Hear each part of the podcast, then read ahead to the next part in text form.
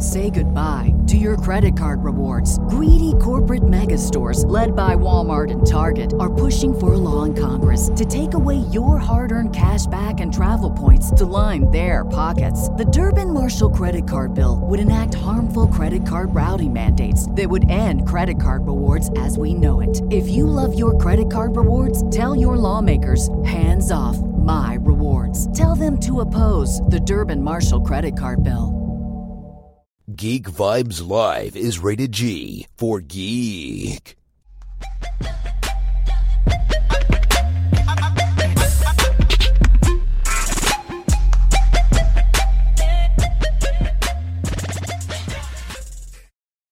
All right, guys. Well, I guess we should just kind of jump right in it. So, um, thank you both for being here today, so we can talk about Slow City Blues. Um, it's awesome to be speaking with both of you guys. So I think we should just kind of jump right in. And I'm going to start with uh, Samuel.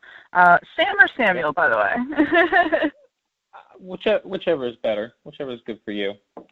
Okay, cool, awesome. So, um, I think the uh, story of um, you know what you did to you know make this dream come true is absolutely awesome. So, could you kind of walk us through your journey and how that's been, and you know what really inspired the story behind uh, Slow City Blues?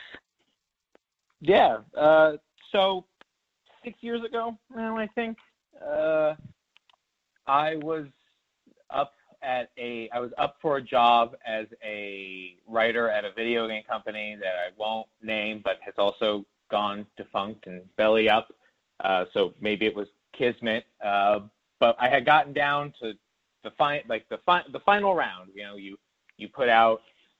Uh, they have you, you know, they have you do writing tests after writing tests, you know, and I, you know, we you spoke, you speak to HR and you talk about salary and relocation stipend, you know, and they even to the point of uh, trying to find a good place to live. You know, that would be a, not such a hectic commute because it's you know further north because I live in Los Angeles and so it, it's up you know it, it's near San Francisco.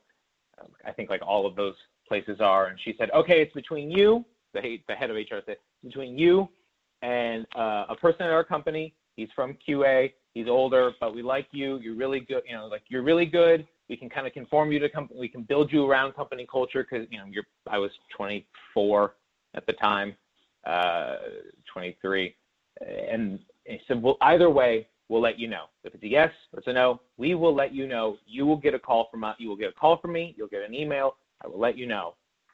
Never heard from him again. Completely wow. and utterly just left hanging.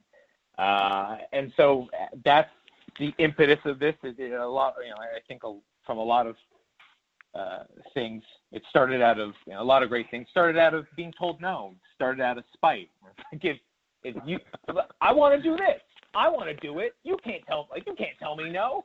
Uh, they had they had a property that was kind of a, a, a, a noir, like a not a thriller, but a noir. And I had never written.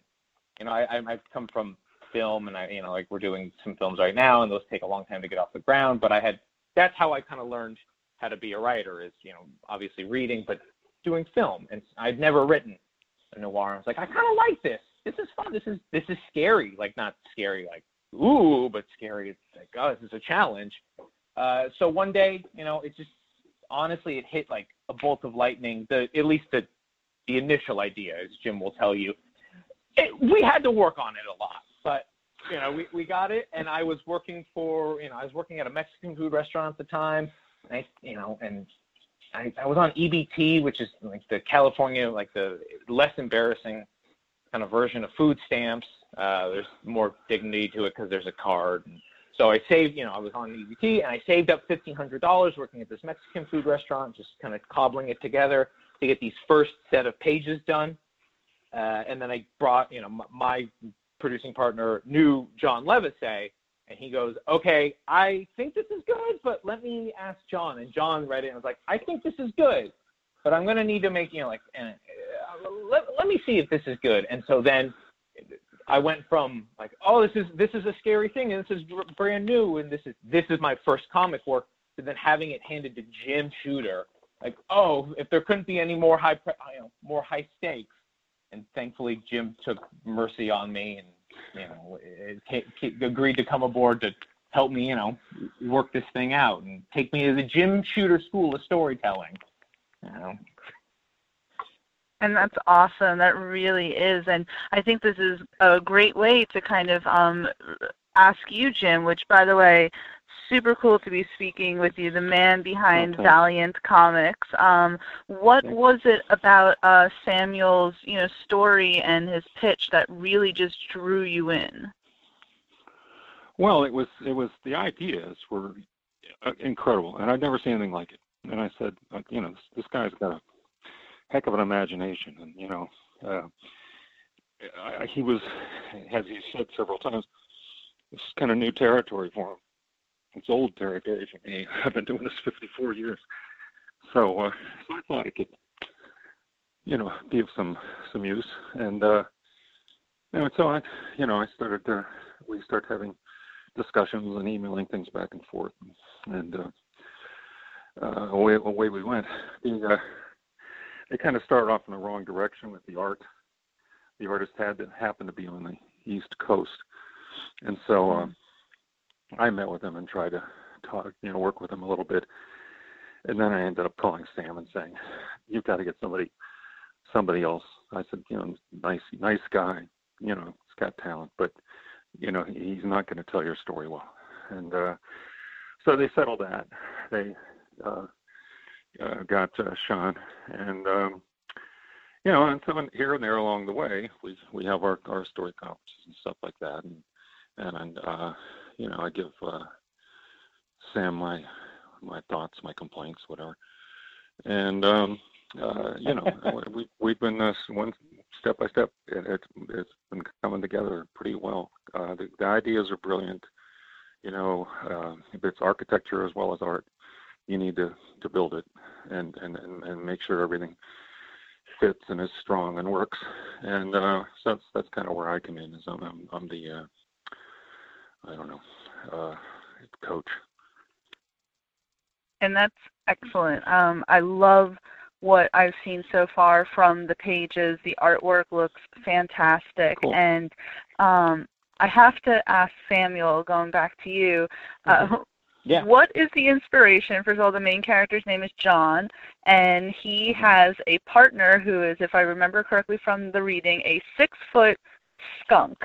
So please tell us what was, uh, you know, what was behind that decision that you were going to make his partner be a um, a, a walking, talking skunk? Uh, yeah, I mean, slow. I think it kind of came from like the. I think even before, thank God, before Jim came on board, I I saw a bit of the light. Uh, John was going to be uh, a fuzzy animal itself because the Slow-Loris is like this small, cute little thing, and it has these like poisonous hands. And I thought it was gonna, you know, it would be one of those like uh, what is it, fu, fu uh, Shifu, like from uh, Kung Fu Panda. I was like, oh, that'll be that'll be like take take no crap kind of guy. I was like, that doesn't connect well. Like you can't. It's hard to like. I see a human story through this animal, you know. And and I think the, the original version, he used to be Moof, used to be a raccoon, this big like tall raccoon. And John, you know, we had this conversation one day. And John went, you know, you can't make him a raccoon, right? Went, well, why not? Because idiot. Rocket Raccoon. I went, oh crap, you're right. That must be where I pulled it from. And I was like, okay, what what animal could I make it? You look it up, cat, that's something. You know, like deer, no, that doesn't work. Raccoon, crap, no, he already said no raccoon.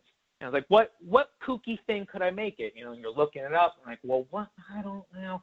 And you see skunk, and I and I type in, like, well, what? Who's been who's been a skunk before? You know, you have uh, Flower from Bambi. You have Pepe, yeah, Pepe Le Pew. He's a he's a little rapey. And you're like, okay, well that's clearly not him, but like, oh, maybe we could take him, and that could be fun, you know. And so we we it was like skunk. like, all right, so what's uh skunk? What do we call him? Stinky? No, that's you know that's that's obvious. Uh, maybe we call him his name Cliff. No, that doesn't have the you know. So you look it up, and I go to Google Translate, and I type in skunk, and I just start going through languages. And you, uh, I think skunk in French is like moufala or moufaletta, or that no, that's the sandwich, but it was moof in there, so I just kind of lopped it off and like that's it, you know, skunk. And it really he he took on this he's always had this like kind of smart assy feel to him, but you know, having this uh this skunk that you know that that is like a, a like a, a stinkless skunk, even though he's very much not. You know, I think it gives him this kind of chip on his shoulder. You know, and it, and it helps him be. You know, it, it drives that kind of like smart assery. You know. Yeah, and I, and I I love like that. I fact mean, you would never expect it. Sorry, go ahead, Jim. I was just going to say, they, as the character emerged, this is before I, I got there. Uh, it, it his personality became sort of skunk-like. I mean, the next thing you know, he's he's rummaging through garbage cans and dumpsters and stuff. Yeah, he's, he's always got food. He's so food focused. You know, and he's eating out of the trash. You know. So. Hey guys, Anyway. we have about uh, two minutes left, okay? oh no. Perfect. Um, s- uh, time flies. Um, so I guess uh, I I do really want to ask um, either of you, when can we as the fans expect uh, Slow City Blues to be available to read? the first issue, which is actually uh, 37 pages. It'll be longer because everything has to come out in like multiples of 16. But it's a supersized issue. Uh, it's coming out February 19th uh, of next year, 2020. So February 19th, you can go grab it. We got you know these. John and Jim have set up like the most amazing cover artists, you know, some of the biggest and best in the industry to really just give you as much bang for your buck, you know, because four bucks four bucks ain't nothing to shake a stick at. You can go and spend it, you know, uh, get a fancy cup of coffee or you know, or another book. But we want to make sure that you get your values worth because you know we we want you to dig it. We want you to rock with us. We want you to come in and go for two and three and you know all the way to the end. Which you know, J- Jim really came in and helped help me find an end point. You know, he is the north star in this. He kind of put his finger on the map and goes, "Here's where it is. This is the ending. Let's work towards this." So it's, it's he's been instrumental at helping, you know, and, and the and the team itself, you know, is is it's just fantastic. You know, I'm I'm so beside myself. I'm so blessed, and I feel so lucky to be coming from being a bartender to getting to work with Jim Shooter every day. What? that doesn't that doesn't happen. I'm just a guy, you know. Yeah, the Hollywood expression is the Hollywood expression is do the math, and that's something that I can help with. And uh, uh, so if you know if you if you figure out well here's where we're, here's what's adding up, then you better get to the the sum.